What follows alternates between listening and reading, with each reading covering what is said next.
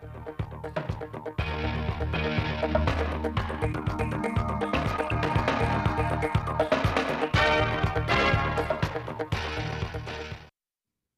kính chào quý vị và các bạn đến với bản tin thời sự 16 giờ ngày 20 tháng 11 năm 2021 của Đài Phát thanh Truyền hình Thanh Hóa. Chương trình được thực hiện trực tiếp trên 6 FM, tần số 92,3 MHz. Sáng nay phát biểu tại buổi làm việc với Ban chỉ đạo phòng chống dịch COVID-19 thành phố Thanh Hóa, đồng chí Đỗ Trọng Hưng, Ủy viên Trung ương Đảng, Bí thư tỉnh ủy, Chủ tịch Hội đồng nhân dân tỉnh, trưởng Ban chỉ đạo phòng chống dịch COVID-19 tỉnh nêu rõ, sau ổ dịch ở bệnh viện Đa khoa Hợp lực, đây là lần thứ hai trên địa bàn thành phố Thanh Hóa xuất hiện đợt dịch COVID-19 và có yếu tố phức tạp hơn. Thành phố Thanh Hóa là trung tâm chính trị hành chính, kinh tế văn hóa, khoa học của cả tỉnh, nằm trên trục chính giao thông Bắc Nam, cho nên nguy cơ dịch COVID-19 xâm nhập vào địa bàn là rất cao. Nhưng thời gian vừa qua, với sự quan tâm chỉ đạo hỗ trợ giúp đỡ của tỉnh, sự đoàn kết chủ động sáng tạo, cố gắng không mệt mỏi của Đảng bộ, chính quyền và nhân dân thành phố đã và đang thực hiện thành công mục tiêu kép vừa kiểm soát tốt dịch bệnh COVID-19, vừa đẩy mạnh và đang thực hiện thành công mục tiêu kép vừa kiểm soát tốt dịch COVID-19, vừa đẩy mạnh phát triển kinh tế xã hội.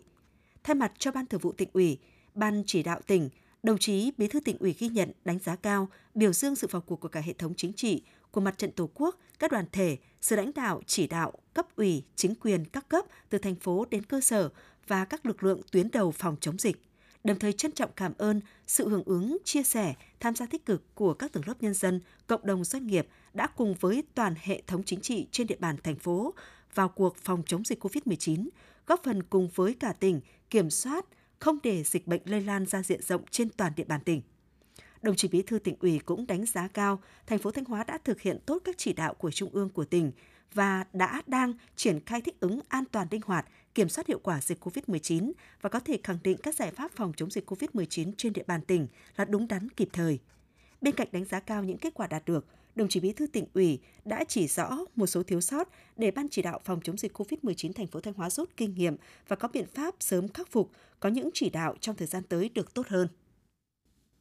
Sáng nay, đồng chí Phạm Thị Thanh Thủy, Ủy viên Ban Thường vụ, Trưởng ban dân vận tỉnh ủy, Chủ tịch Ủy ban Mặt trận Tổ quốc tỉnh dự buổi lễ tiếp nhận ủng hộ phòng chống dịch COVID-19 của công ty trách nhiệm hữu hạn KD Global, bao gồm 10.000 bộ đồ bảo hộ y tế, góp phần giúp lực lượng phòng chống dịch có thêm trang bị thiết bị y tế phục vụ tốt nhất nhiệm vụ. Ủy ban nhân dân thị xã Nghi Sơn vừa ban hành quyết định thành lập chốt kiểm soát liên ngành phục vụ công tác phòng chống dịch bệnh COVID-19 trên địa bàn thị xã.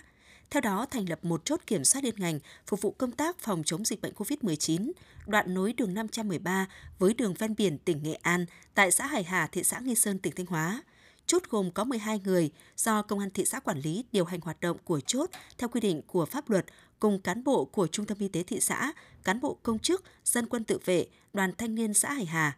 Duy trì chốt kiểm soát liên tục 24 trên 24 giờ, kể cả thứ Bảy, Chủ nhật, ngày lễ, Tết và ngày nghỉ chốt chia thành 3 ca để thực hiện nhiệm vụ kiểm soát chặt chẽ người và phương tiện ra vào thị xã, nhắc nhở yêu cầu chủ phương tiện thực hiện tốt các biện pháp phòng chống dịch. Nếu phát hiện phương tiện chở người từ vùng dịch, đặc biệt là từ thị xã Hoàng Mai, tỉnh Nghệ An và các tỉnh phía Nam đang có dịch về địa bàn, thì phối hợp với Ban chỉ đạo phòng chống dịch của thị xã thực hiện các biện pháp phòng chống dịch theo quy định nhằm kiểm soát, ngăn chặn dịch bệnh COVID-19 xâm nhập, lây lan trên địa bàn thị xã.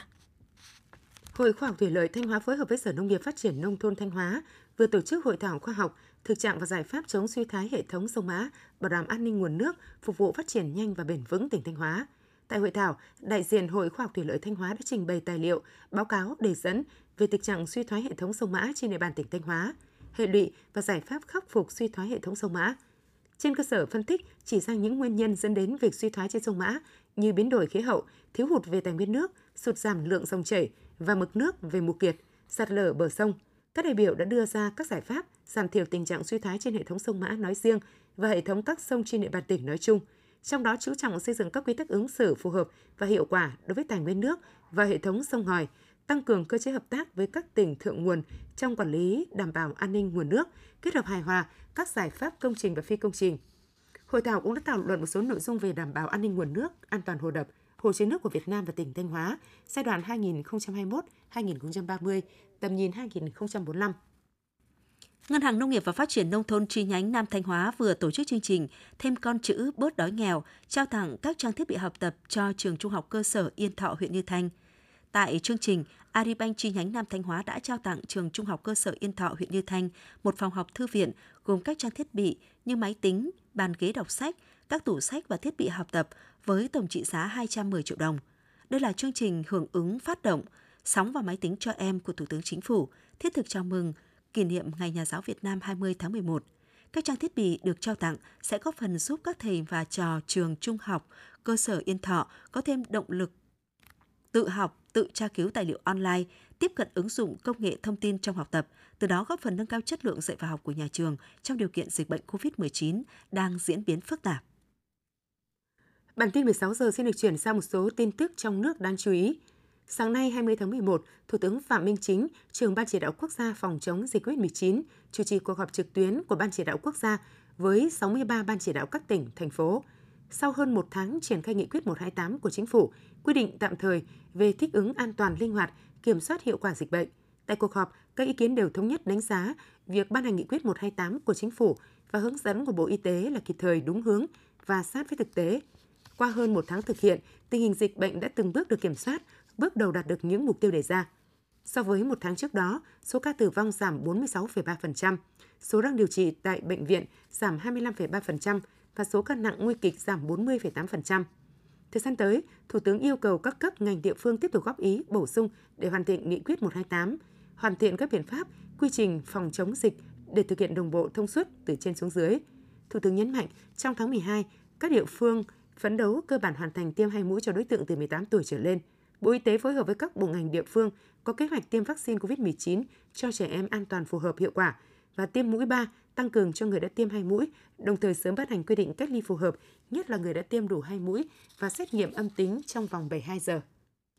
Ngày 19 tháng 11, Bộ Y tế đã có công văn gửi Sở Y tế các tỉnh, thành phố trong cả nước về khoảng cách giữa hai mũi tiêm vaccine phòng COVID-19. Bộ Y tế cho biết trong thời gian qua, Bộ Y tế tiếp tục nhận được công văn của một số tỉnh, thành phố về rút ngắn khoảng cách tiêm mũi 2 đối với người đã tiêm mũi 1 bằng vaccine AstraZeneca.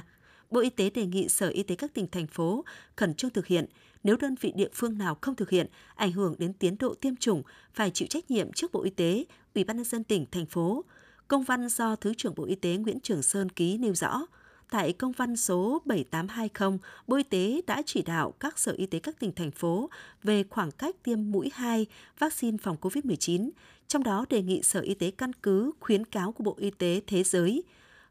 của Tổ chức Y tế Thế giới, hướng dẫn của nhà sản xuất và hướng dẫn của Bộ Y tế về tiến độ tiêm chủng, hiệu lực của việc bảo vệ khi tiêm mũi 2 để tham mưu cho Ủy ban nhân dân tỉnh thành phố về thời gian tiêm vaccine mũi 2 cho người đã tiêm mũi 1 bằng vaccine AstraZeneca. Cũng theo Bộ Y tế, thời gian tối thiểu giữa hai mũi vaccine phải đảm bảo tuân thủ theo hướng dẫn của nhà sản xuất và phù hợp với tình hình dịch bệnh, đáp ứng được công tác phòng chống dịch. Chính phủ vừa ban hành nghị quyết 145 về việc điều chỉnh sửa đổi, bổ sung một số chế độ chính sách trong phòng chống dịch COVID-19. Theo đó, điều chỉnh tăng mức phụ cấp phòng chống dịch đối với người trực tiếp khám chẩn đoán điều trị, chăm sóc người nhiễm COVID-19 và người làm công tác tiêm chủng vaccine. Cụ thể, người trực tiếp khám chẩn đoán điều trị, chăm sóc người nhiễm COVID-19, nghi nhiễm COVID-19 tại cơ sở thu dung điều trị COVID-19 sẽ hưởng mức hỗ trợ 450.000 đồng một người một ngày, tăng 150.000 đồng một người một ngày so với trước. Chế độ phụ cấp chống dịch mức 300.000 đồng một người một ngày được áp dụng đối với người làm việc tại cơ sở thu dung điều trị COVID-19. Mức này tăng thêm 100.000 đồng một người một ngày so với trước đây, phụ cấp 300.000 đồng một người một ngày với người làm các công việc giám sát dịch tễ, theo dõi sức khỏe, xúc rửa dụng cụ, pha chế môi trường để phục vụ cho phòng xét nghiệm, vận chuyển người nhiễm COVID-19 bệnh phẩm. Mức này tăng 100.000 đồng một người một ngày so với trước đây. Chế độ phụ cấp đặc thù cho cả kit tiêm là 12.000 đồng một mũi tiêm, tối đa không quá 240.000 đồng một người một ngày khi thực hiện tiêm vaccine phòng COVID-19 trong chương trình tiêm chủng miễn phí, tăng 4.500 đồng một mũi tiêm. Trước tình hình đại dịch COVID-19 vẫn đang diễn biến phức tạp tại Việt Nam, Bộ Tài chính tiếp tục soạn thảo và trình chính phủ dự thảo nghị định gia hạn thời hạn nộp thuế tiêu thụ đặc biệt đối với ô tô sản xuất lắp ráp trong nước năm 2021. Theo dự thảo, người nộp thuế sẽ được gia hạn nộp thuế tiêu thụ đặc biệt phát sinh trong tháng 10 và tháng 11. Thời hạn nộp thuế của kỳ tính thuế tháng 10 sẽ chậm nhất là ngày 20 tháng 12 và kỳ tính thuế tháng 11 chậm nhất là ngày 30 tháng 12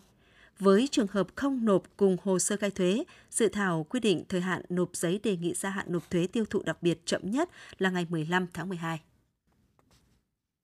Trưa 20 tháng 11, đoàn du khách 204 người Hàn Quốc đã đặt chân tại cảng hàng không quốc tế Phú Quốc, tỉnh Kiên Giang để đến nghỉ dưỡng và du lịch tại siêu quần thể Phú Quốc United Center. Đây là đoàn khách du lịch quốc tế đầu tiên của ngành du lịch Việt Nam trong giai đoạn bình thường mới sau gần 2 năm đóng băng do Covid. Lễ đoán đoàn du khách có hộ chiếu vaccine đầu tiên đến thành phố Phú Quốc được tổ chức tại cảng hàng không quốc tế Phú Quốc. Toàn bộ hành trình của đoàn do Vinpearl phối hợp chặt chẽ cùng đối tác chiến lược tại thị trường Hàn Quốc, công ty du lịch Marketing Highland và hãng hàng không Vietjet xây dựng. Tiên phong đón những du lịch hộ chiếu vaccine đầu tiên đến nghỉ dưỡng và du lịch tại siêu quần thể, tất cả trong một quy mô hàng đầu châu Á, Phú Quốc United Center, theo quy trình hướng dẫn đón khách quốc tế của Bộ Văn hóa Thể thao và Du lịch và Sở Du lịch Kiên Giang. Trước khi đặt chân đến khách sạn, đoàn sẽ được nhân viên Bệnh viện Đa khoa Quốc tế Phú Quốc thực hiện thủ tục xét nghiệm COVID-19 trong khu vực bố trí riêng biệt trong suốt kỳ nghỉ 4 ngày 3 đêm tại đây. Khách du lịch sẽ còn được tiến hành xét nghiệm COVID-19 lần thứ hai vào ngày cuối cùng của hành trình. Quý vị và các bạn vừa theo dõi bản tin của Đài Phát thanh và Truyền hình Thanh Hóa. Xin hẹn gặp lại quý vị và các bạn trong bản tin thời sự 17 giờ với những tin tức quan trọng mà phóng viên đài chúng tôi vừa cập nhật.